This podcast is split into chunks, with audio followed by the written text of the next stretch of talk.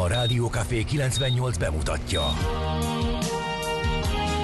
A Fekete Erdőn is túl, a város szélén, a hatos számú korteremben, egy olyan városban, ahol a vészhelyzetek mindennaposak, és bármi megtörténhet. És meg is történik. Ahol a kisbefektetők nap mint nap a tőzsdei kilengések között egyensúlyoznak, egy eséssel már is megtörténhet a baj. Segítség! Csak négy doktoron múlik a biztos felépülés. Doktor urakat várják a négyes műtőben. Egy fáradt, de mindenre elszánt és profi csapat vigyáz az egészségre minden reggel. És kik ezek a kitartó szamaritánusok? Négy orvos, egy módszer és egy bögre kávé. Ács Gábor, Gede Balázs, Kantor Endre és Mihálovics András. A főorvosi szobából pedig Profit professzor adja a helyes diagnózist. Humor, emberi sorsok, közönséges balesetek és profi megoldások. Néha sürgősségi, néha félig zárt osztály. A Gazdasági Muppet Show minden hétköznap reggel. Te is figyelj! Neked is írjuk a receptet. De miért? Ha nincs pénzed azért, ha megvan, akkor pedig azért. Millás reggeli. Egy kis kanállal minden reggel, és minden rendben lesz. A Millás reggeli főtámogatója a Schiller Flotta Kft. Schiller Flotta is rendtakár. A mobilitási megoldások szakértője a Schiller Autó tagja. Autók szeretettel. Szép jó reggelt kívánunk, kedves hallgatók! Elindítjuk ma is a Millás reggelit itt a Rádió Café 98.0-án. Január 11-e szerda reggel van, fél hét múlt két perccel, Kánton Endrével vagyunk itt a stúdióban. És Gede Balázsjal én is köszöntök mindenkit, aki pedig eh, Whatsappon, SMS-ben és Viberen ír nekünk.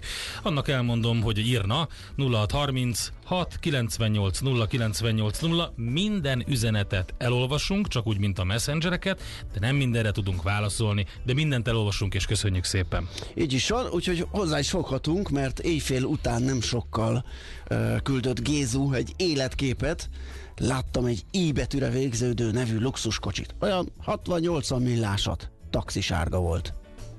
Hát itt van ilyen. Van egyébként, hát ugye most kérdés, az taxi volt-e, vagy taxi sárga, mert ugye a sárga sportkocsi szerintem az egy elég elterjedt, tehát ez egy sárga, piros, ezek Mire gondolsz erre a, erre a sportkocsi sárga színek. fóliára, ami pont olyan, vagy pedig tényleg... A tényleg sárgára. Uh-huh. Igen, igen, igen, számos Az sportkocsinak. nem ugyanaz. az. Egyébként Hát én is ugyanaz. észrevettem, hogy vannak olyan, hogy is mondják, személyi fuvarozó kisiparosok, akiknek egészen komoly eh, ilyen luxusautó kategóriás járművük van. Ők, eb, ők Hát- úgy gondolják, hogy ez a piaci nis, amiben ő bele kell Abszolút. Öm, le tud Feküdni, és szűrni egy akkor- olyan ügyfélkört esetleg, aki, akinek ez az igénye, hogy ö, ilyen kocsival járjon akkor is, amikor nem tudom, csak beugrik és A-ból B-be elgurul. Nagyon sok Tesla van például, meg Ja, egyéb igen. elektromos autó. Igen, de azt megfejtettük egyszer, az egyik műsorban valaki megírta, hogy nagyon jó feltételei voltak a leasingnek. Aha. És sőt, még talán a Várkonyi kollega beszélt erről, hogy miért van ennyi az utakon. Uh-huh. Ugye egy céges autó és, és kisvállalkozóknak voltak jó konstrukciók, és ezért ezt kihasználták. Igen, és hát az üzemeltetési költségek, ugye, Ja. ami nyilván nem Igen. mellékes.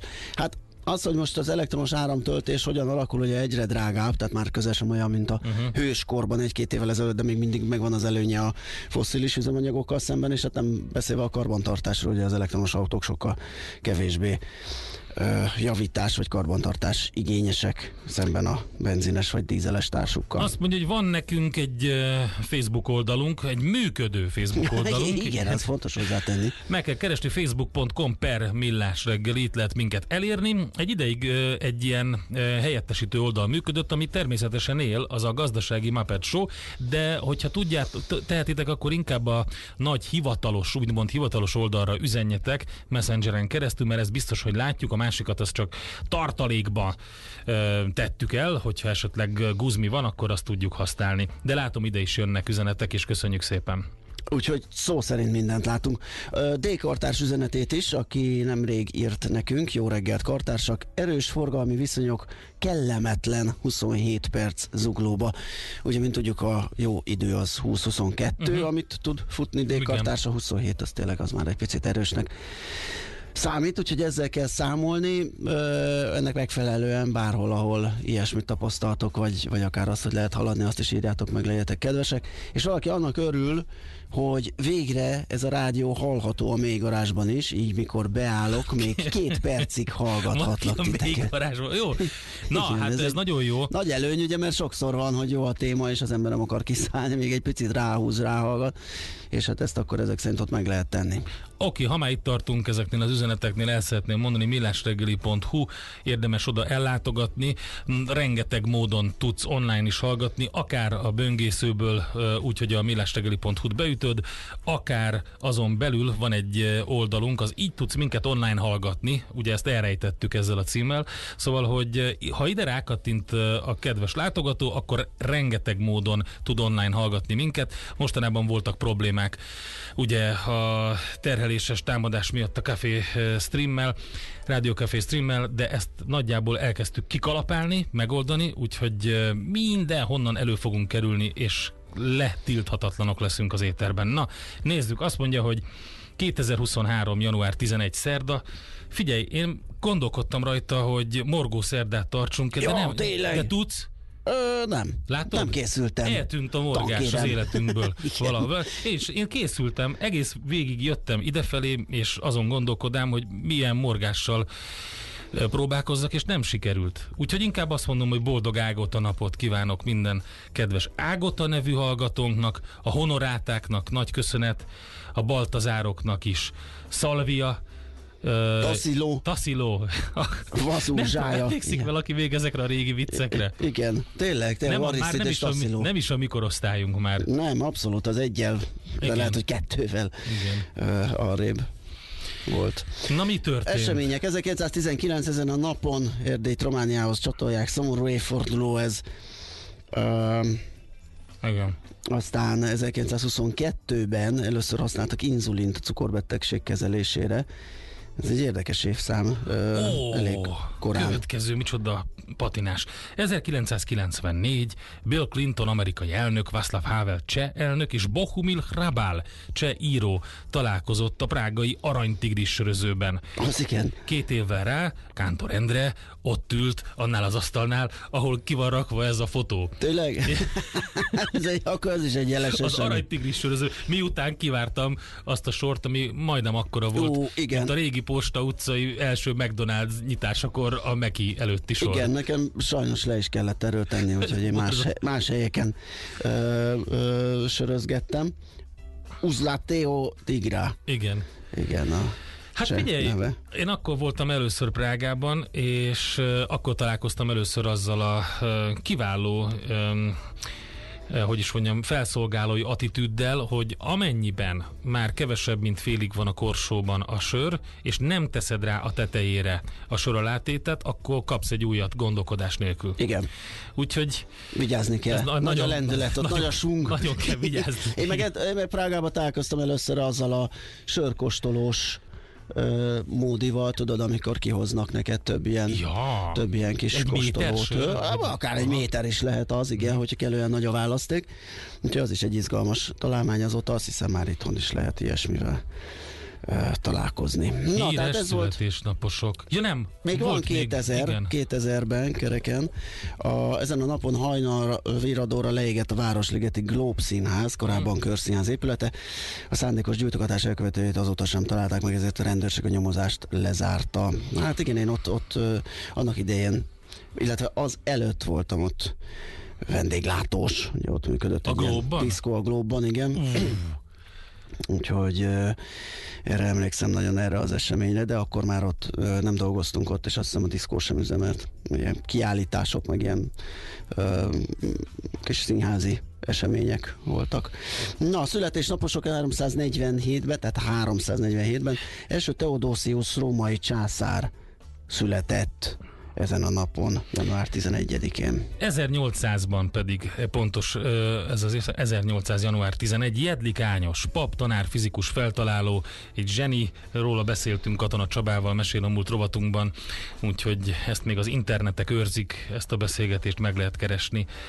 Dékány András magyar ifjúsági író is ezen a napon született 1903-ban, aztán Carol Shelby, amerikai autóversenyző, és hát ugye 1923-ban hát nem csak autóversenyző, hanem autóipari autóépítő, vagy nem tudom, hogy mondják ezt, tehát a Shelby féle uh-huh. átépítéseket, modelleket szerintem minden autókedvelő szereti. A Ford vs. Ferrari filmben ugye Matt Damon alakítja Carol Shelby-t. A karaktert próbálja meg megcsípni Matt Damon. Aztán Ungár Anikó művésznőt, magyar művészt üdvözöljük és köszöntjük innen nagy szeretettel, születésnapja. Régi műsorok, nagy igen minden ilyen, ilyen gála műsor, meg szilveszteri igen. műsor, ami volt a tévében, a akkor biztos, hogy volt. Igen, igen, Ungár Anikó. Nagyon nagy igen. üdvözletünk. Eszenyi Jenikő Kossuth Díjas színésznőnek, rendezőnek is, aki szintén ma született, és Kozák Danut, a hatszoros olimpiai bajnok, magyar kajakozó. Őt is köszöntjük nagy szeretettel. Január 11-én ma van a születésnapja. Nos, akkor most én is elmondom az elérhetőségünket. 0630 6 98 0 98 0 ez SMS, WhatsApp és Viber szám ez. És, oh, köszönjük szépen, valaki itt lefotózott minket a stúdióban, hogy itt állunk, egy kedves hallgatónk erre járt, és ezt Whatsappon elküldte ezen a számon. Valószínű mostani, mert igen. te állsz ott, én nem látszom, takarás vagyok, de igen, igen, be, 41 beküldött egy fotót. Köszi. Jó, köszönjük. A gazdaság indítói címmel.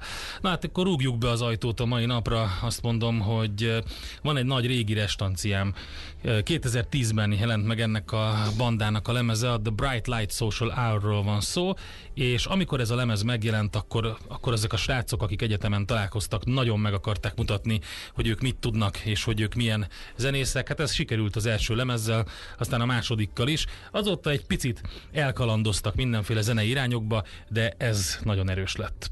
Rádiókafé 98. A zene mindenkié. Balagunk tovább, kaptunk egy olyan üzenetet, illetve kérdést, hogy sziasztok, miért álltok műsorvezetés közben? Hát azért, mert egyrészt lehetővé teszi ez a pult, hogy tudjunk állni. Másrészt az ülés az új dohányzás, mint Így tudjuk.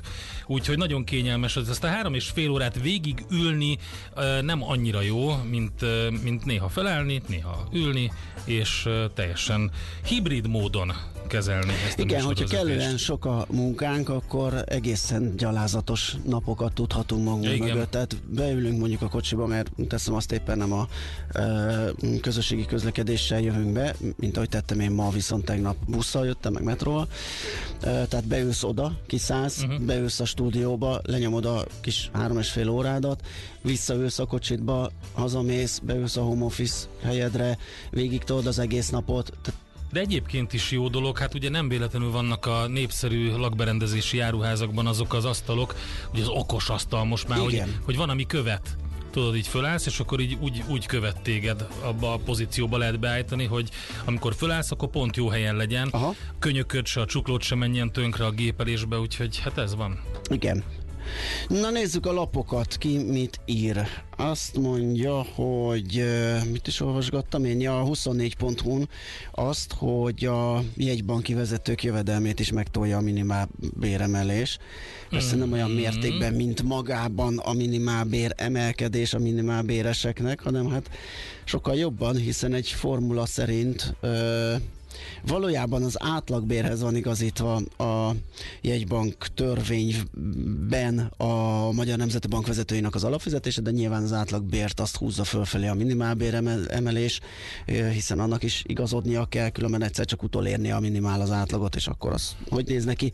Szóval a lényeg a lényeg, hogy a, például a jegybanki vezetőknek és az állami számvezők na, állami számbevőszék elnökének a fizetése is ö, egy tavalyi évvégi módosításnak köszönhetően ö, van így, és a bruttó átlagkeresethez igazodik. A jegybank elnöke például az átlagbér 12-szeresét kapja. Márciustól ez 6,2 millió forint fölötti összegre. Számított a helyettesek pedig 5,6 millióra.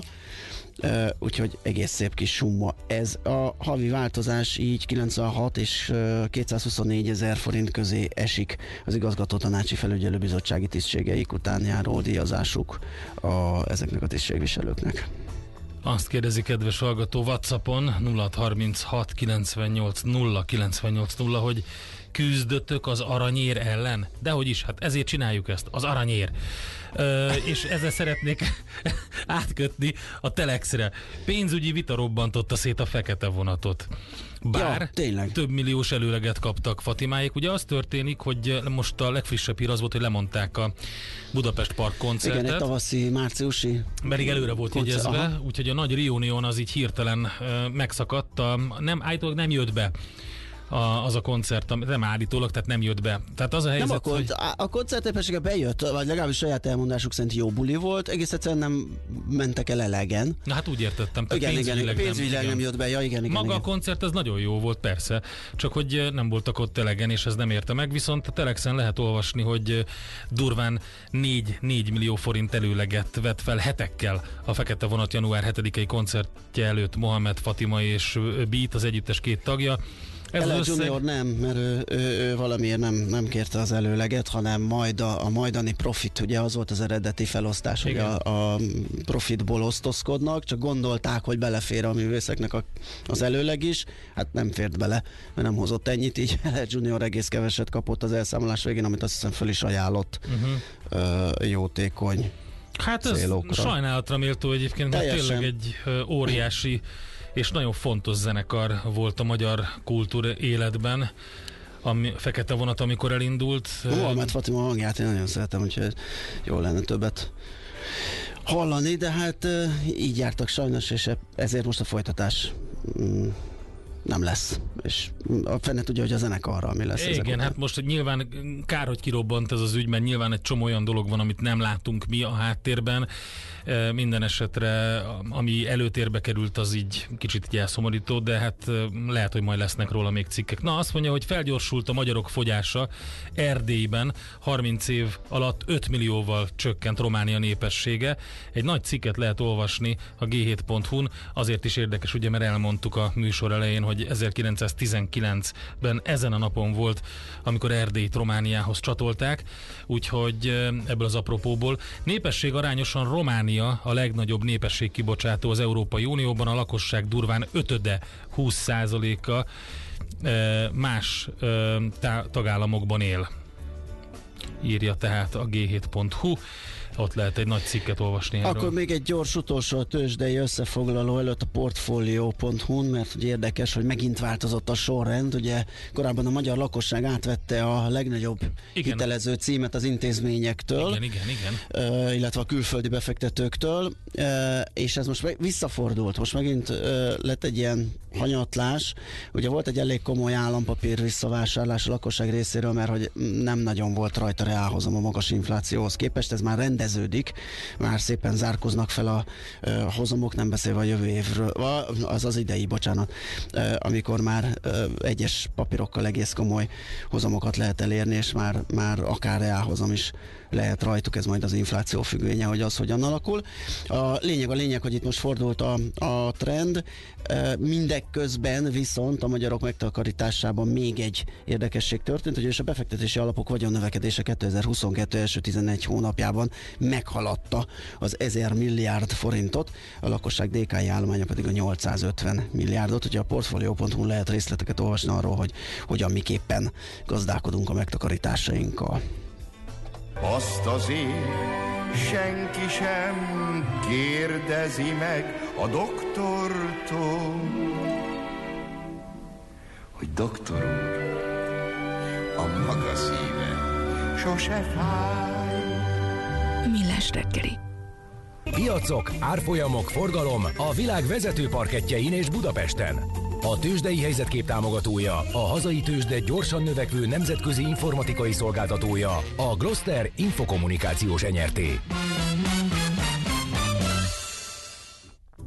Na, tegnap egészen jó, vagy olyan közepesen jó napja volt a Budapesti értéktőzsdének, fél százalékkal emelkedett a BUX, 209 és fél pontos növekmény ez, 46.042 pontos záróár, és 10,1 milliárdos, tehát egy ilyen átlagos forgalom mellett történt mindez, és azt lehet elmondani, hogy, hogy, hogy lábadozik a Richter, Na. mert uh, ugye amikor a különadót bejelentették, Ja, a gyógyszergyártókra kirott uh, különadót, akkor uh, kapott egy jó nagy maflást, egy ilyen jó ezer forintot ledaráltak Igen, belőle a a karácsonyfa alá egy nagyon Hát klassz igen, kis igen, igen, és uh, abból épülget föl nap, nap után hozzáadó az árfolyamhoz egy kicsit, tegnap kicsit többet, mert hogy egy- 1,4%-kal tudott emelkedni, ez 115 forint, és 8550 forintra tudott erősödni a papír, 2,2 milliárdos forgalomban, tehát az egészen egészen szép. A, azt mondja, hogy A az, nap végét nézted, hogy mert ugye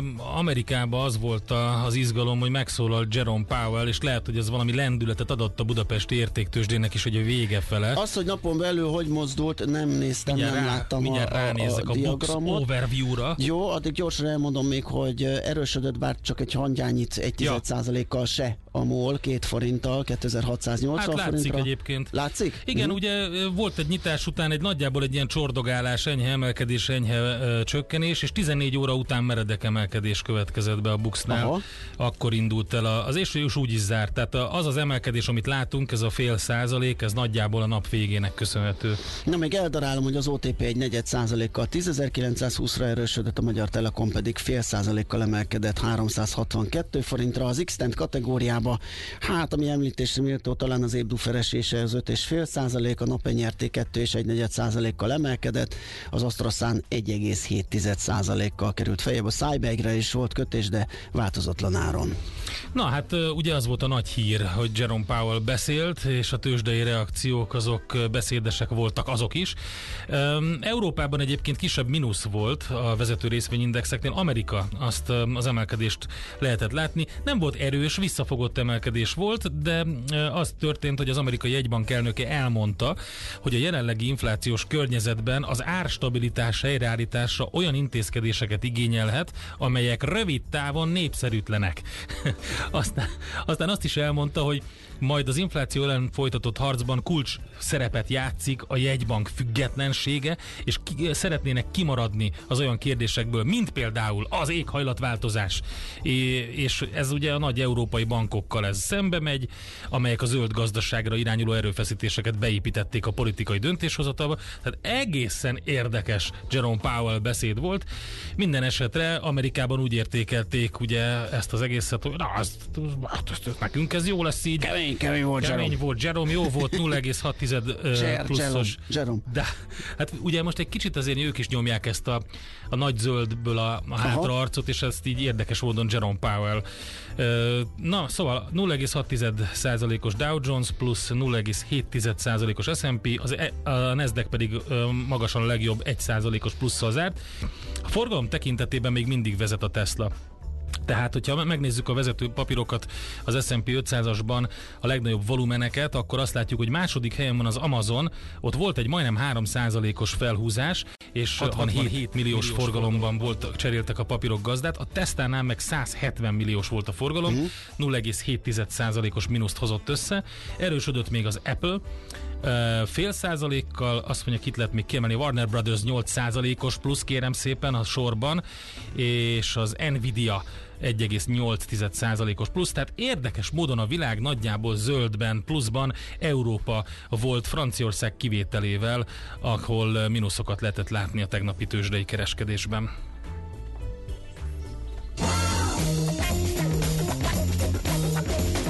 Tőzsdei helyzetkép hangzott el a Millás reggeliben. Elhúzunk, hírek jönnek, utána pedig jövünk vissza, folytatjuk a millás reggelét itt a Rádió Café 98.0-án. Méghozzá Budapest rovatunkból hozunk híreket, aztán pedig Eszterhai Marcellel, a Hőok elnökével fogunk beszélgetni Hűha. arról, hogy hát ez az Erasmus, ez, ez egy nagyon kemény történet. Kemény történet, csak ugye nem nekünk meglepő csak, mert ugye a legfrissebb infók szerint erről már két éve lehetett Má, tudni. mármint úgy nekünk, hogy a kormányzat nekünk, tagjainak. á- átlag embereknek akik úgy Igen. nem tudnak ezekről a dolgokról, mert ugye kifele nem jön info, hát most jött Igen. nem túl jó info. Na hát erről fogunk beszélgetni, hogy, hogy milyen hatása lehet ennek. Nagy, nagy zsugáról van szó, azt hiszem két milliárd euró. Hát meg gondolj bele, tehát ugye azért akárki, aki egyetemre jár ma, azt mondja, hogy húha, itt most el vagyok én teljesen vágva, vagy hogy lesz Igen. ez? Hogy, hogy lehet ugye külföldre Igen. menni Igen. tanulni, vagy részben évfolyamokat, szemesztereket abszolválni külföldön, úgyhogy erről fogunk beszélgetni, tehát a következő óra első felében. A mai világban könnyen félrevezetnek a csoda doktorok és a hihetetlen megoldások. Az eredmény? Hája pocim marad, a fej még mindig tar, a profit meg az ablakban. De már is segítenek a legjobb orvosok. Doktor megelégedés, doktor higgadság, doktor vidámság és doktor nyugalom. Doktor úr, ennek össze-visszaver a GDP-je. A pulcosa meg egy csökkenő gyertya. Két végéről égette. Ezt visszakalapáljuk, és olyan hozamgörbénk lesz, amilyet még dr. Alonso Mózdi sem látott. Millás reggeli. A gazdasági Muppet Show. Figyelem! Fogyasztása függőséget okoz. A Millás reggeli főtámogatója a Schiller Flotta Kft. Schiller Flotta is rendtakár. A mobilitási megoldások szakértője a Schiller Autó tagja. Autók szeretettel. Köszöntünk ismét mindenkit nagy szeretettel, ez a Millás reggeli itt a Rádió Café 98.0-án. Január 11-én szerdán reggel 7 óra 9 perc Korkántor Endrével. És Gede Balázsral. És a 0636 980 980 SMS, WhatsApp és Viber számunkkal azt írja valaki, egy kedves hallgatónk, hogy ez a doktor úr a maga szíve sose fáj, sláger darab elég király. Aztán a, még az előző hírhez kapcsolódóan, ugye az, a Fogy a Magyar Romániában igen, igen. kezdetűhöz írja valaki, hogy én magyar vagyok, de nem, fogytam, pedig az orvosom azt javasolta. Hát egyelőre én sem, viszont van egy szerény eredményem, ugye minden évben ilyenkor a téli időszakban egy kicsit kövérebb leszek, aztán onnan jövök vissza, de most nem döntöttem új csúcsot, képzeld el. Siker, Na. sikerült ott maradnom, ahol voltam. Bár ne, még a kocsonya szezon hátra van, úgyhogy még azért ezt el lehet Na, rontani. ezt képzeld el én is, hogy hogy jártam. Öm, volt egy karácsonyi étel, amit kifigyeltem a Gordontól, Aha. és gondoltam, én is megcsinálom, de olyan kellett volna hozzá, hogy egy bőrös dagadó. Hát most Egy bőrös, bőrös dagadó, igen, igen. Bőrös dagadót nem kaptam. Igen, én- Ide, ú, én mert leszedik róla mindig, uh-huh. viszont képzeld el, beszélgettek a hentes sráccal, és egyszer csak észrevettem, hogy ott kilóg valami ott alul, és mondom, az mi? Azt mondja, hát van ilyen disznóbőr külön. Hát mondom, ne viccelj. Persze. Képzeld, de hát én Az ezt nem a, tudtam. Hát az kell a kocsonyához. Na jó, de Az per- a titka. Igen, Tehát és ugye azért onnantól volt. nem lútri a kocsonya, ugye, mert sokan csak felteszik esetleg körömmel, farokkal, esetleg egy kis saványhússal, és csodálkoznak, hogy esetleg nem dermed jól, hogy plusz bőröket kell beledobálni. Na, Ó, na ez volt a mázlim, hogy kocsonya Hm? szezon van, Igen, ezért és volt. ezért van. Mhm. És uh, a képzeld el, hogy sikerült úgy összeraknom, hogy megvettem a, magát a bőrkét, megvettem külön egy jó dagadót, Ah. és akkor összeraktam, összegörgettem, és Értem. bekötöztem, és megcsináltam, viszont olyan sokat sikerült venni a bőrkéből, hogy, ja, tudod, mit kell vele csinálni? Egy napra be kell rakni a hűtőbe, úgyhogy bekened kis olívaolajjal, kis sóval, Aha. kiszívja a nedvességet, belemegy az olívaolaj, és így olyan pörc lesz belőle, hogy ropog. Tényleg. Az nagyon király. Hú, te, Na, ez, ezt ez, most ez jól- egy jó ötlet, jó mert, mert, mert, a porketta kísérletem elmaradt, ugye? Na, pont a, ez az a bizonyos, amit úgy akartam megcsinálni, hogy egy karajt bebugyolálok bőrös császárba, és csak az meg kellett volna rendelnem nekem is a bőrös császárt a Na henteste, így. mert az sem úgy van, hogy berontasz. Rá- Ráadásul egy vékonyabb kéne, ami jól tekeredik. De hogyha nem lesz, akkor ez egy jó ötlet, hogy Igen. Három réteg lesz, egy karaj, egy császár, meg egy bőrke. Utána Ezt bezsinórozom, igen, és akkor jó. Mondom, kend be olívaolaja, jól sózd Oké. be, és akkor egy, egy éjszakára be a hűtőbe, és az a vicces benne, hogy mondjuk egy vendégségnél is egy tökéletes dolog, mert előtte van egy fél órád ezt összerakni, Igen. viszont utána berakod a hűtőbe, és a vendégség van, akkor nem kell semmit csinálni, csak beállítod a sütőt, Mhm. először jó 250 körül fél órára, aztán utána leveszed 165-re, és akkor még úgy tovább úgy sütöd, és úgy teljesen szuper lesz. De jól el-NOP-koztuk a műsor Ez elején. abszolút, igen, ezt majd kivágjuk, bevágjuk csütörtök dél, délutára, 9 óra utára, és kész is az NOPQ. Na, mi, mi jön most? Egyébként hol Budapest vagyunk? rovatunk kéne, hogy jöjjön most. Jó. Egyre nagyobb buborékban élünk, de milyen szép és színes ez a buborék. Budapest, Budapest, te csodás! Hírek, információk, események, érdekességek a fővárosból és környékéről.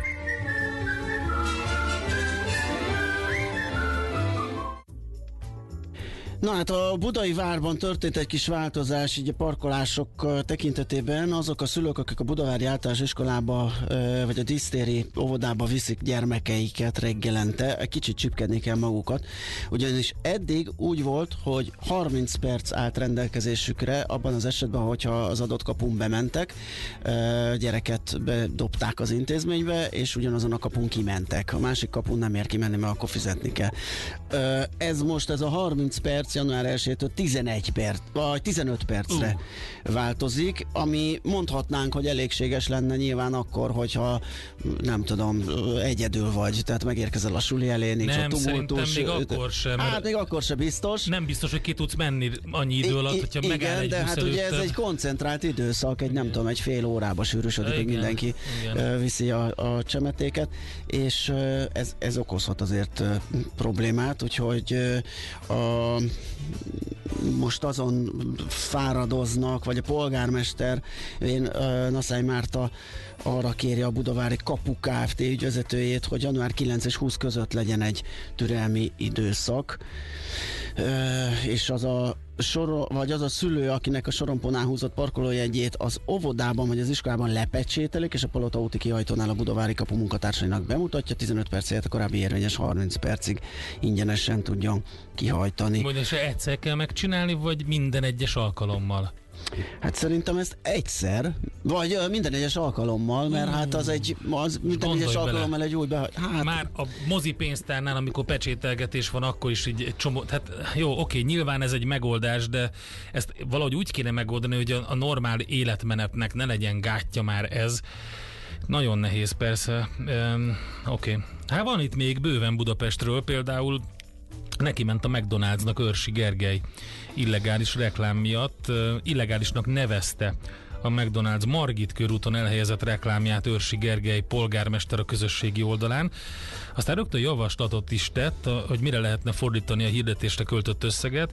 Azt mondta, hogy egy akkora világmárkának, mint De... a McDonald's, igazából nem is kell reklám. Úristen, ez, Lá... egy, ez egy nagyon gyenge Lá... mondás, ezt pláne, pláne nem olyan... úr, de ez nagyon gyenge volt. Vajon Őrsi Gergelynek kell reklám? Főleg úgy, hogy nem egy branding reklám, tehát nem arról szól, hogy te mennyi járja abba a gyors étterembe kajálni, hanem egy időszakosan kapható Jó, nem terméket. csinálta egyébként. Ö, igen, reklámoz, tehát mindenkinek kell a reklám. Na mindegy, azt nem tudjuk, lehet, hogy van egy ilyen ö, szabályozás, igen, a, a, az önkormányzat ez a Molino cucc igen, nem a, tetszik neki, ez a az nagy... összkép, vagy a, a, a város arculatba belerondít, ez simán lehet, hogy így van. Uh, és hát ezzel nem próbál fellépni, és ezt az összeget javasolja, hogy, a gyors étterem hálózat költse másra például valami jótékony ügyre. Jó, hát, és akkor az neki is jobb lehet. Hát. Igen. Igen. Vihar egy biliben, azt lehet hát, erre mondani. Van, van a, hogy, de most, hogyha ezt, az, ezt szépen lemutáljuk arra, hogy ő, ugye ő azt mondta, hogy ezt a pénzt lehetne másra is fordítani, akkor ezt mondom, hogy ezt az egész energiát lehetne másra is fordítani, amivel ez a vita, tehát Igen. sokkal komolyabb ügyek vannak. Igen. Azt mondja, hogy például itt van ez a zuglói posták, ugye, um, Ugye a, a Magyar Posta 35 darab úgynevezett általuk alacsony forgalmúnak nevezett budapesti posta bezárásáról döntött még tavaly októberben. Novemberben aztán újabb 22 postát zártak be a fővárosban, köztük volt az Uglói, Magyaródi úti és az Amerikai úti posta is. És hát ugye most az a vita, hogy az önkormányzat azt gondolja, hogy ez nem nem jó, és hogy ezt nem, tehát mindent megtesznek, hogy segítséget nyújtanak a, a bezárt postahivatalok újranyitásához, mert hogy ők szerintük a kormány nem zsarolhatja azzal az önkormányzatokat, hogy csak akkor nyitja újra a postákat, hogyha beszállnak az önkormányzatok pénzzel. Úgyhogy most ez a vita is megy, ez most pont Zuglóról szól, de máshol is lehetett erről hallani. Na jó, ez ennyi volt, és jó, itt van a kedvencem, a Pinka Vincentiek írtak nekünk. Dóra születésnapja van. Tényleg? Igen, állandó rajongó, ö, úgyhogy őt köszöntjük nagy-nagy szeretettel, boldog születésnapot kívánunk, remélem még ö, Dóra, hallja, boldog szerintem. születésnapot kívánunk Ott innen. Pinka Vincenten, a nyugati végeken, abban a kicsike településben 156-an lakják a Nagyon 2015-ös aranyosak, számok. igen, igen, igen. Akkor Dóra, neked küldjük a következő felvételt mindenkinek, aki úgy érzi, hogy el van nyomva, és tudom, és annak a kedves hallgatónak, aki utálja a kántornak a feldolgozásait. Annak most. Be- annak most jön az a barcelonai zenekar, ami sajnos már nem létezik, de zseniális korszakot tudhatnak mögöttük, az Ojos de Brujo. Jó, jó lesz. Nekünk a Gellért hegy a Himalája. A Millás reggeli fővárosi és agglomerációs infóbuborékja hangzott el.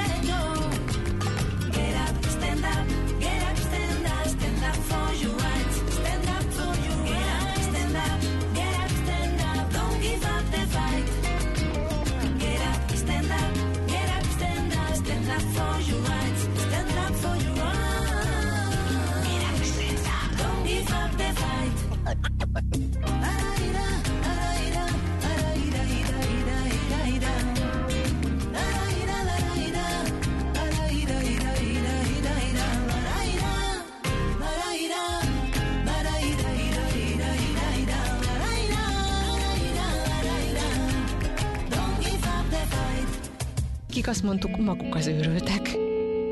Millás reggeli. Hát egyelőre úgy néz ki, hogy nagy a baj, mert az uniós támogatások keretében zárolták az Erasmus diákcsere program és Horizont kutatási programra szánt keretösszeget, ami emlékeim szerint egy ilyen két milliárd euró, és hát nagy a meglepődés, és most mindenki a fejét fogja. Félreértés, félreértés, kérem szépen, ezt mondták sokan, igen. többek között a felelős miniszter. De hát azt kérdezzük pont Eszterhai Marceltől, a Hőok elnökétől, hogy ők hogy látják ezt a helyzetet. Ő itt van velünk a vonalban. Szervusz, jó reggelt! Jó reggelt kívánok, én is köszöntöm Szia, jó reggelt. kedves hallgatókat. Hát na, a helyzet az nagyon uh, problémás és uh, aggasztó. A modellváltással kapcsolatban azt mondom, hogy van hely uh, kritikának. Uh, mi magunk is számtalan javaslatot fogalmaztunk meg az elmúlt években, és úgy látjuk, hogy a mai napig több olyan hibája van, ami uh, kiavításra szorul. Uh, mindazonáltal azt is gondoljuk, hogy ezek rendezése érdekében folytatott vitáknak nem lehet és nem szabad, hogy tárgya a hallgatók oktatásához, vagy az egyetemi szolgáltatásokhoz, például a csereprogramokhoz való hozzáférés legyen a, a tárgya. Jelenleg úgy néz ki a szituáció, hogy a 2023-ban Erasmuson lévő, már szerződéssel rendelkező hallgatókat ugye nem Uh-huh. érinti hátrányosan a helyzet, viszont 2024-ről ez nem mondható egyelőre el, és hát a március végéig a magyar kormánynak és az Európai Bizottságnak meg kell egyeznie. Amúgy alapvetően a helyzet abban a tekintetben is problémás, hogy a magyar hallgatóknak a külföldi mobilitások iránti kedve korábban is meglehetősen alacsony volt, messze elmaradt az EU-s meg a régiónkban lévő országok átlagától. Úgyhogy mindenképpen mi hamarabb megfe- megmutató választ kell találni erre a szituációra.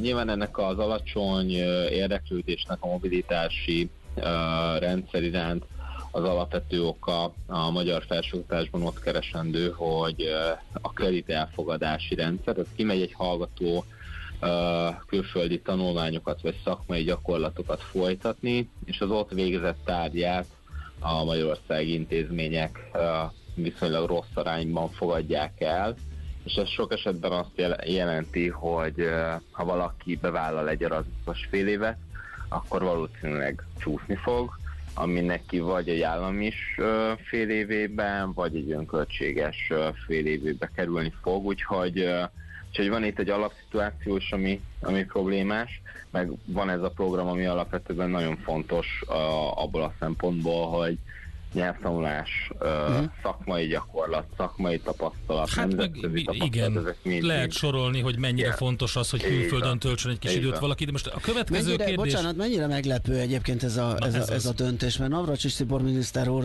egészen kétségbe esetten áll és nyilatkozik, hogy hát ez, ez, ez, ez, ez ők nem is gondolták. És, abszolút, igen.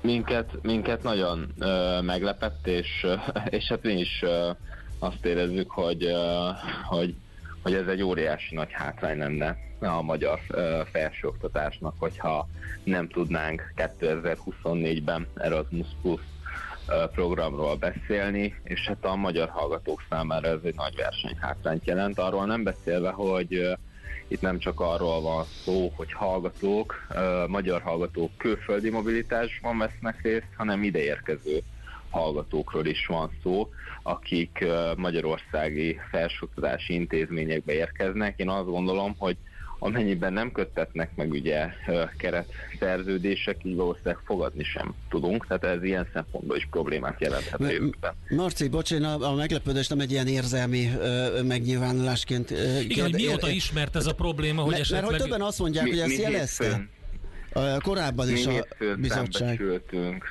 Igen, a konkrét döntése, de, de, de többen Így azt mondják, hogy van, már van. korábban is kifogásokat emelt az Európai Bizottság az alapítványi fenntartása ellen. Például az, hogy a kuratóriumokban olyan politikusok ülnek, akik döntenek a pénzek kiosztásáról, utána döntenek a pénzek felhasználásáról is, tehát ez már önmagába véve egy ilyen ö, zavaros állapot.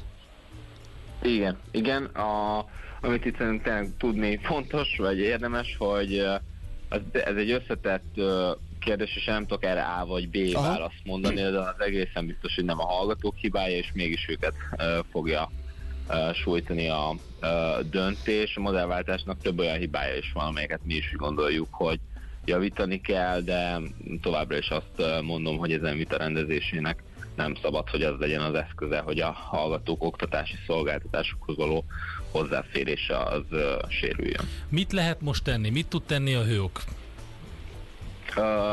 Nem hiszem, hogy ezt nekünk kell hallgatóként megmondani, hogy mit tegyen a kormány, vagy mit tegyen a bizottság, és igazából lényegtelen szerintem, hogy melyik félnek kell 60%-ban engednie, vagy 40%-ban engednie. Uh, de az biztos, hogy ez az egész helyzet a politikán felülálló kérdés, a hallgatók a ö, egyetemi hozzáféréséhez ö, van szó. Mi, amit tenni tudunk és ö, fogunk, hogy a ö, egyetemi ö, az Európai Egyetemi Érdekképviseleti Szervezetet, az ESU-t fel fogjuk keresni az ügyben, és jelezni fogjuk a problémát, és a következő ESU alkalmon a magyar hallgatói delegáltak tárgyalni fogják ezt a Oké, még ezt egy kérdés témát. ezzel kapcsolatban, mert ugye van, aki benne ül ebben, a, vagy terve, tervezget. Február 15-ig kéne beadni a jelentkezést, de most nyilvánvalóan, aki most akarná beadni, annak számára ez már lehetetlen. Ő hozzátok tud fordulni kérdésekkel, vagy mit tud tenni? nyugodtan ö, forduljon hozzánk, forduljanak az intézmények felé is, hiszen a saját szerződéseikkel kapcsolatban ők fognak tudni ö, választ adni. Tehát, hogyha a legfontosabb választ keresi az adott érdeklődő, aki tudja azt, hogy melyik intézmény szeretné választani, akkor a legszerencsésebb, ha azt az adott intézményhez ö, fordul. Itt pont ez a nehézség ebben az időszakban, hogy egyelőre úgy néz ki, hogy a 2024-es évvel ne, nem tudunk ö, számolni, tehát az új ö, felvételizők ilyen szempontból egy nehéz helyzetben vannak. Oké, nagyon szépen köszönjük az információkat, akkor sok sikert nektek abban, hogy Köszönjük szépen. megoldani ezt a helyzetet. Beszélünk még, ha kiderülnek a részletek. Köszönjük szépen! Köszönjük. Eszterhai Marcellal beszélgettünk, a Hőok elnökével. Mi lesz veled Erasmus? Ezt a kérdést tettük fel. Ugye hozzá tartozik az információkhoz az, hogy hát a népszava is megírta, hogy lassan ez már két éve ismert probléma. Em, és az az erre- érdekes, erre ugye, hogy is rá Azért akartam elmondani, mert fontos, hogy már akkor két évvel ezelőtt már egy videóhívással még Navras és Tibor is igyekezte győzködni a bizottság illetékeseit, hogy a pénz a közalapítványoknál is jó kezekben lesz, bár akkor ugye a politikus még nem volt miniszter, csak akkor a jó brüsszeli kapcsolataira alapozva bízták meg ezzel a tárgyalással. Tehát ez a probléma, ez már ismert volt akkor, mint kiderült az adatokból. Hát most meg ugye ez a meglepetés talán annak szól, hogy mégiscsak meglépte ezt az Európai Bizottság. Na mindegy. Nyilván az, hogy a hogy a magyar egyetemek és a magyar diákok járnak porul. Ugye végeredményben pedig mi történik azzal, aki már komolyabb terveket szőtt, hogy külföldön tanuljon, Hát kérem, a saját zsebébe kell nyúlnia, és finanszírozni ezt, úgyhogy nem, ez, ez biztos, hogy nem jó. Na, megyünk tovább egy kis zenével, majd utána elmondjuk nektek, hogy milyen üzeneteket írtatok, írtok, milyen kérdéseitek vannak. Aztán a Millás reggeliben a későbbiekben beszélünk majd a, arról, hogy mennyire energiatudatosak a magyar KKV-k, eh, hogy áll a rezsiharc, illetve hogy a szép kártya hogyan változik. Ezek lesznek a fő témáink, maradjatok velünk 0636 980 980. Ez a Millás reggeli, itt a Rádió Café 98.0-án. Rádió Café 98. Újra van barátod. Megyünk tovább a millás reggelivel, és hát... Mit nagy- írnak a hallgatók? Hát az, hogy szerintem többen ezt megették, ezt a kicsit ilyen clickbait cikket a, az Oregon ö, tegnap, ezt a tavasztó fizetősé válik a Facebook, a Messenger, de még az Instagram is. Ö, és egy hallgatónk is rákérdezett, hogy ez igaz. Hát az igaz lehet, ami a cikkben áll, csak jó meg kell nézni, hogy mi, hogy az Európai Unió szakhatóságai az ellen léptek föl, hogy a mobil szolgáltatók, hogy egyes mobil szolgáltatók belerakják a mobil csomagjukba azt, hogy ezekre az alkalmazásokra nem számol fel adatforgalmat, tehát kvázi így teszik ingyenessé, vagy nem fizetőssé, vagy nem költségessé a használatát, és ez most megszűnik. Tehát pusztán annyi, hogy, hogy bele fog számolni az adatforgalomba. Nézőpont kérdése, hogy ezt most nevezhetjük annak, hogy fizetős vagy nem fizetős, de nem úgy kell elképzelni, hogy valamiféle előfizetési díj vagy használati díj ellenében lehet már csak ezeket a közösségi média oldalakat látogatni, hanem az, hogy nem lesz benne a mobil szolgáltatói csomagokba nullás díjszabás mellett az Édes, alkalmazás. kedves hallgatók! Én, aki egykoron az origó padjait koptattam, kérdem, ki olvas most még origót? És miért? Ezt a kérdést nyugodtan tegyétek fel magatoknak, aztán ö, keressetek valami más hírforrás. Na, azt mondja... Dékartárs várjál, nagyon összepakolta itt a dolgokat, mert azt írja, ha az ülés az új dohányzás, akkor ülve dohányozni a hirtelen halál? Hát lehet, hogy ez Hát. már egy halmozottan eh, hátrányos Igen. és káros tevékenység, ez abszolút Ezt úgy értendő, hogy ö, abszolút sok olyan már népbetegségek vannak abból kifolyólag, hogy nagyon sokat ülünk. Hátfájdalmak, gerinc problémák, mindenféle vérkeringési ö, problémák, tehát ebből, ebből egy, ennek jó nagy szakirodalma. problémák, hogy összenyomorodnak Igen. a belső szervek. Ennek nagy eh, szakirodalma van, úgyhogy érdemes minél többet, hogyha, tehát hogyha valaki irodai munkát végez, akkor is érdemes minél többet felállni az asztaltól, ha tud és meg tudja tenni, akkor akár állva dolgozni. Úgyhogy na, azt mondja, hogy jó reggelt, doktor urak, tetszett a kocsonyás rész, az m 0 hallgattam munkába menet klassz napot, és többen írják, hogy kérdezik, hogy sziasztok, tune van már? Nekem nem játszik, nem látszik. Kedves hallgatók, a TuneIn folyamatos stream az a belistázása folyamatban van. Én azt ajánlom mindenkinek, főleg most, hogy a Rádió Café oldalát elég komoly terheléses támadások érik a napokban, hogy menjetek fel a Rádió Café Facebookjára, vagy pedig a millásreggeli.hu-ra. Ott egy cikkben összeszedtük azt, hogy milyen módokon lehet hallgatni minket. Az ottani streamünk az tökéletesen működik, próbáljátok meg ott hallgatni, de ott vannak a um, az URL-ek is, a stream URL-ek is, amiket esetleg be kell applikálni a különböző készülékekbe, hogy az otthoni hifiken és az autókban lehessen hallgatni. Egyetlen kattintással oda tudtok menni, meg tudjátok nézni, el tudjátok olvasni, ott össze van szedve minden. Hogyha bekommentelgetitek a Facebookra, hogy itt nem hallom, ott nem hallom, így nem jó, azzal nem biztos, hogy segítetek a többieknek. Ami ott van a millástegeli.hu-n összeszedve, az biztos információ, tehát ott meg kell nézni. Na, jó, megyünk tovább egy kis zenével, és akkor utána, amit mondtam, KKV rovatunk következik, aztán majd a szép kártyákról beszélgetünk. Ha eltörted a lábad két helyen, akkor többet nem menj arra a két helyre. Millás reggeli. Ez volt a Brownout-tól a La Raza. Kérdezik sokan, hogy mi ez a jó zene. Úristen, de jókat nyomtok. Érdemes volt hazajönni a A kávéra. Brownout-ra érdemes rákeresni egyébként, egy eszméletlen jó formáció, nagyon sokan vannak és cserélődnek a zenekar tagjai. Van olyanunk is, amit nemrég szereztem be, amikor azt mondták, hogy ők majd Black Sabbathot fognak játszani, na már itt a feldolgozásokról volt szó, és a Brown Sabbath címmel jelent meg két lemezük, klasszikus Black Sabbathokról. Na de most nem erről beszélünk. Ja, nem, nem, abszolút nem, mert hogy a Makronom Intézet csinált egy felmérés, azt próbálta feltárni, hogy a hazai vállalkozások mennyire energiatudat tudatosak. Ennek az eredményeit fogjuk megbeszélni dr. Regős Gáborral, a Makronom Intézet makroelemzési vezetőjével. Jó reggelt kívánunk! Jó reggelt kívánok, köszöntöm a hallgatókat. Kicsit a módszertant nézzük meg, hogy milyen cégeket kérdeztek, milyen területről vannak ők, és hát aztán persze a főbb üzeneteit is nézzük meg ennek a vizsgálatnak, ennek a felmérésnek. Száz vállalkozást, illetve ennek a száz vállalkozásnak a vezetőjét kérdeztük meg. Ezek nem random kiválasztott vállalkozások, tehát ilyen értelemben nem egy reprezentatív minta, ezek stabilan működő, jól működő vállalkozások, legnagyobb részben feldolgozóipari középvállalatokról beszélünk. Hát nyilván ugye a feldolgozóipar azért egy energiaigényes ágazat, tehát ez a mostani energiaválság azért őket talán még jobban is sújtja, mint mondjuk egy másik ágazatot, bár ugye mindenkit érint a mostani helyzet valamennyire. Az adatfelvétel az november Halló? Tehát ott tartottunk, hogy az adatfelvétel az november, és akkor onnantól nem hallottuk Igen. önt. November végén, december elején történt, nem Aha. tudom, most lehet Igen, hallani. igen, igen. Jó. Na, éppen leokézom, aztán eltűnik. hát itt valami nem No. stimmel. Újra hívjuk, Endre? Haló, haló. Én, én hallom, hogy ő ö, itt van velünk a vonalban, és ö, próbálja mondani. Legyen szíves ö, tartani a telefont. Ö, Gábor, tehát ott tartottunk, hogy november. Ez volt az utolsó, amit Na, hallottunk. mo- jobb? Most jobb? Igen.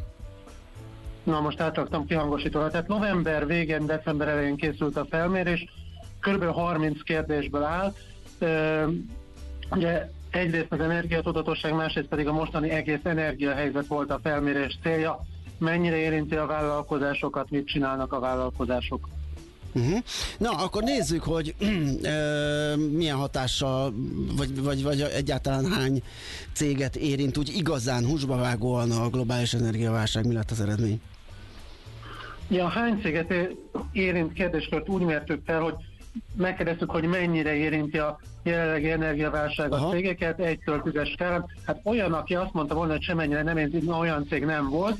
43% mondta azt, hogy azért kifejezetten súlyosan érinti, 28% mondta, hogy közepesen, és hát olyan 21% választott ezt a 2-4 közötti skálát, tehát azért érinti őket, és a cégek felénél már legalább háromszorosára ö, nőtt az áramár, illetve a gázár, de persze az is igaz, hogy itt egy folyamatos átárazódás történik, tehát ugye ahogy a szerződések lejárnak, és ahogy jönnek az új szerződések.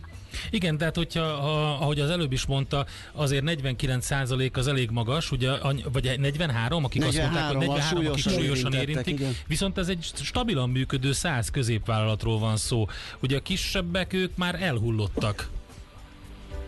Hát azért nem vagyok róla meggyőződve, hogy mindenki elhullott. Nyilván volt olyan cég, aki elhullott, ugye statisztikák majd egyszer erről lesz. Ugye a foglalkoztatási statisztikákban azért ilyen hű de nagy elhullás nem látszik, tehát 4,7 millió fő fölött van a foglalkoztatottak száma, és hát azért nagyon jól tudjuk, hogy a magyar munkavállalóknak nagy része az KKV-nál dolgozik, és ugye hát ezek is is középállatok, tehát lesz, aki elhullik, de azért messze nem mindenki.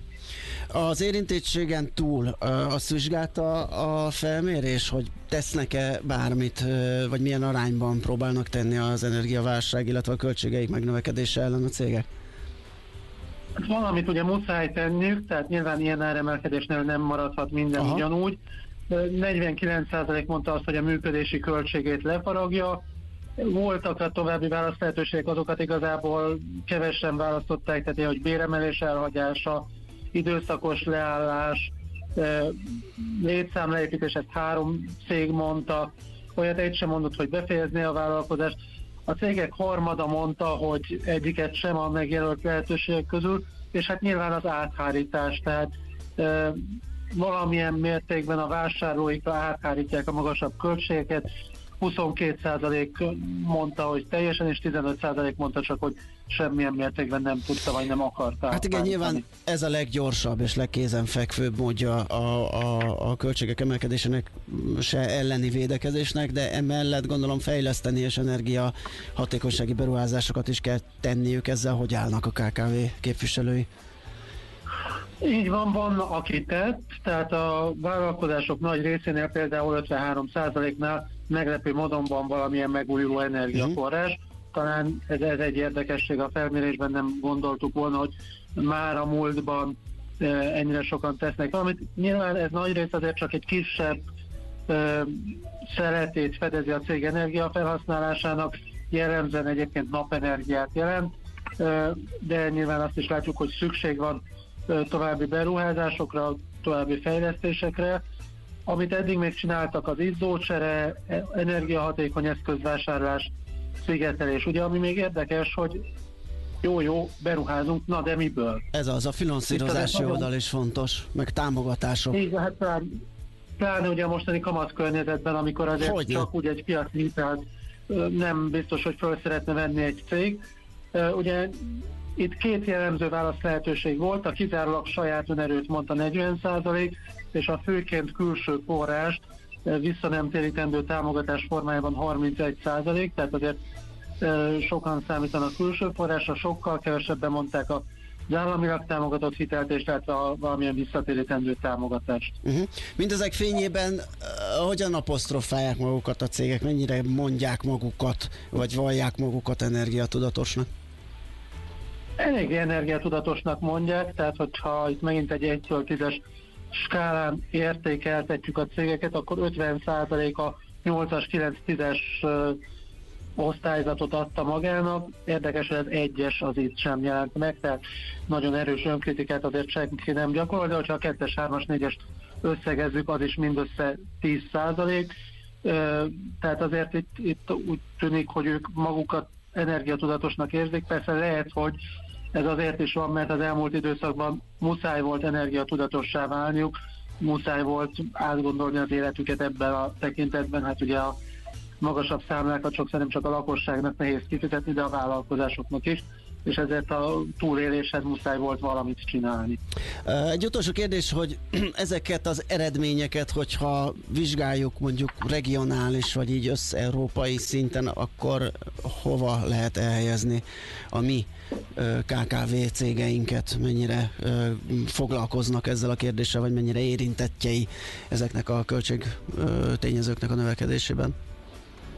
Hát ugye kül, külföldi felmérést mi nem, érez, nem végeztünk, de hát tudjuk nagyon jól, hogy a probléma egész Európában probléma, viszont máshol a világon nem feltétlenül probléma, tehát az Egyesült Államokban nem feltétlenül ekkora probléma. Hát ez sőt, Európában egy ugye nagyobb, egy- nagyobb ö, Így van, probléma, igen.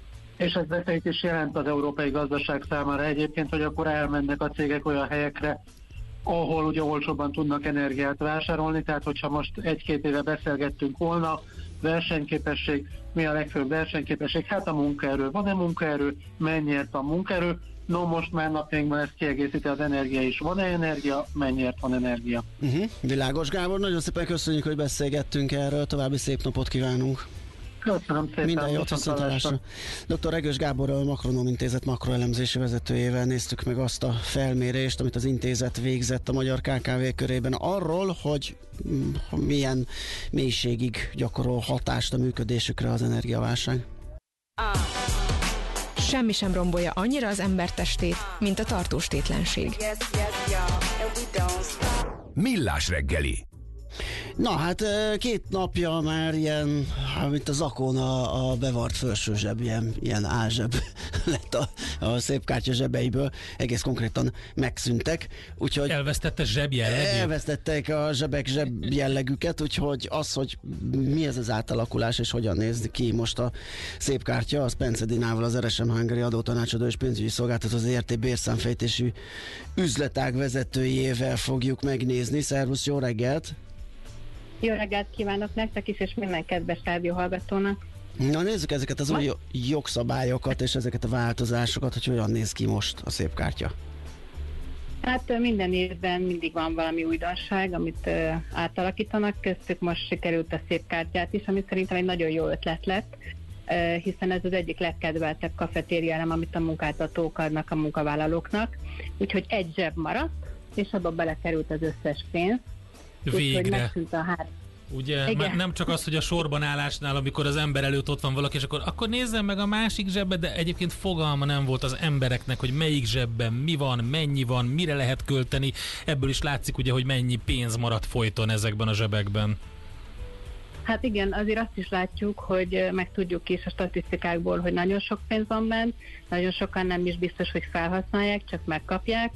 Úgyhogy most én pont tegnap vásároltam vele, és elkértem azt a kis blokkot, hogy na most akkor megnézem, hogy összesen a zsebeknek a tartalma alapján mennyit költhetek, és már teljesen jól működik a rendszer, úgyhogy teljesen látható volt az összeg. Úgyhogy most csak a szálláshely zseb az, ami úgymondva megmaradt, abba bekerült az összes összeg, tehát ezzel lehet gazdálkodni, és a régi rendszer szerint meg felhasználni.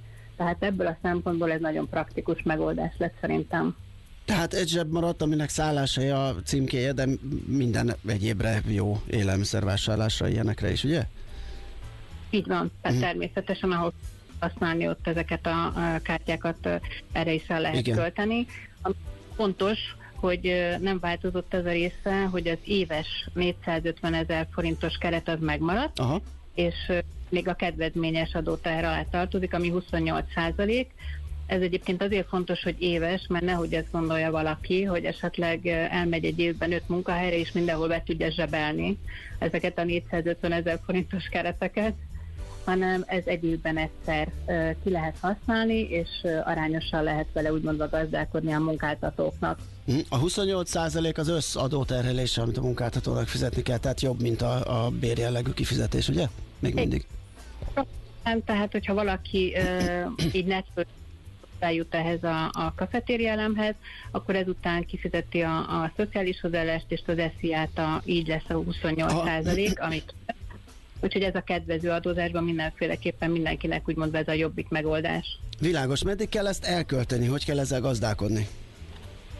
Ezeknek mindegyiknek van egy megadott határideje, ezt a, a megadott portálokon lehet látni, de ahogy ö, látjuk, hogy megadott határidőn belül azért nagyon sokan elköltik, és mivel hogy ezek az összegek nem mindig vannak ezzel a 450 ezerrel kihasználva, hiszen többen nem is lehet a munkáltatóknál, ezért ezeket a, a zsebeket úgymondva elég hamar el lehet költeni, tehát nem nagyon szokták nem felhasználni a munkavállalók, inkább azok, akik esetleg megkapják és nem nagyon foglalkoznak vele, de elkölthető, tehát még jövő évben is simán el lehet költeni, ebbe az évben meg aztán maximálisan ki lehet használni a kereteket. Uh-huh. Öm, Van-e valami, amire figyelni kell Igen. annak, aki ö, megszokta, a, hogy használja a szép kártyáját, vagy aki egyébként nem? Hát igazság szerint minden szépkártya kibocsátó esetében mindenkinek van egy önálló egyéni felhasználó portája, ahol tudja ellenőrizni azt, hogy mennyi pénze van, melyik zsebből mit hova raktak, tehát hogy most látni fogja már, hogy arra a szálláshelyre összesen mennyi érkezett, és hogy miből tud gazdálkodni. Ezeket átvezetik a szolgáltatók, tehát ez nem a, a munkáltató, nem a munkavállaló dolga, hogy ezeket jelezze a szolgáltatók felé, hanem még egyszerűen automatikusan ezek megtörténnek. Az is persze előfordulhat, hogy a munkáltató nem jó helyre utalja ezeket az összegeket, mert még rutinból mondjuk a vendéglátásra vagy a szabadidőre utal, de ezeknek az átvezetése is automatikusan megtörténik a szolgáltatók részéről. Tehát én azt gondolom, hogy ez a januári, februári hónap ez, ezeket a gyerekbetegségeket ki fogja ütni, és innentől kezdve szerintem már nem lesz ezzel probléma, és sokkal kényelmesebben lehet majd használni, de mondom, mindenki saját maga be tud lépni a kártya számai alapján jellemzően, mint az azonosító ezekre a poltárokra, és tudja nézni, mire költötte, mire szeretné költeni, hol költheti el, tehát nagyon komoly erőforrás volt arra, hogy a szolgáltatók ezeket az információkat eljuttassák a munkáltatók és a munkavállalók részére is. Akkor jól értjük, hogy plusz adminisztrációs terhet nem ró a, a vállalatokra, pénzügyesekre, bérszámfejtőkre, csak nagyobb odafigyelés kell most, hogy eh, a megfelelő egyetlen zsebre menjen a pénz. Nem, nem fog róni, sőt, legalább egy, két helyen kevesebbre kell utalni, úgyhogy csak egy helyre fog innentől kezdve a munkáltató utalni. Nagyon gazdaságos megoldás. Nagyon klassz. Bocsánat, köszönjük szépen, hogy beszélgettünk a változásokról. További jó munkát, szép napot kívánunk. Kívánom és mindenkinek. Szervusz. Pence Edinával, az RSM Hungary adótanácsadó és pénzügyi szolgáltató ZRT bérszámfejtési üzletág vezetőjével beszélgettünk a január 9-én életbe lépett szép kártya változásokról, és meglátásom szerint most hírek Bizony, jönnek. bizony, hírek jönnek, aztán utána jövünk vissza, és egy olyan rovattal jelentkezünk, amit megszokhattatok szerdánként szokott nálunk HR percek lenni, most is ez lesz. Deák Andrea, a Green Search Kft. ügyvezető igazgatója lesz beszélgető partnerünk, amiben majd arról beszélünk, bizony, bizony, kérem szépen indul az év, indul a múlt év kiértékelése üzleti és munkavállalói szempontból is, mire kell figyelni, ez mit jelent, egy kicsit HR-ezünk itt a Mélás reggeliben a következő óra első felében, és utána pedig természetesen eh, aranyköpésünk is lesz, hogy megszokhattátok, meg azt is megnézzük majd piaci hotspotunkban, hogy eh, milyen eh, külföldi, főleg amerikai és német piaci papírokra érdemes odafigyelni, tehát lesz egy kis tőzsdeinfo is. Úgyhogy ezekkel várunk titeket továbbra is eh, 06 306 98 0 98 0.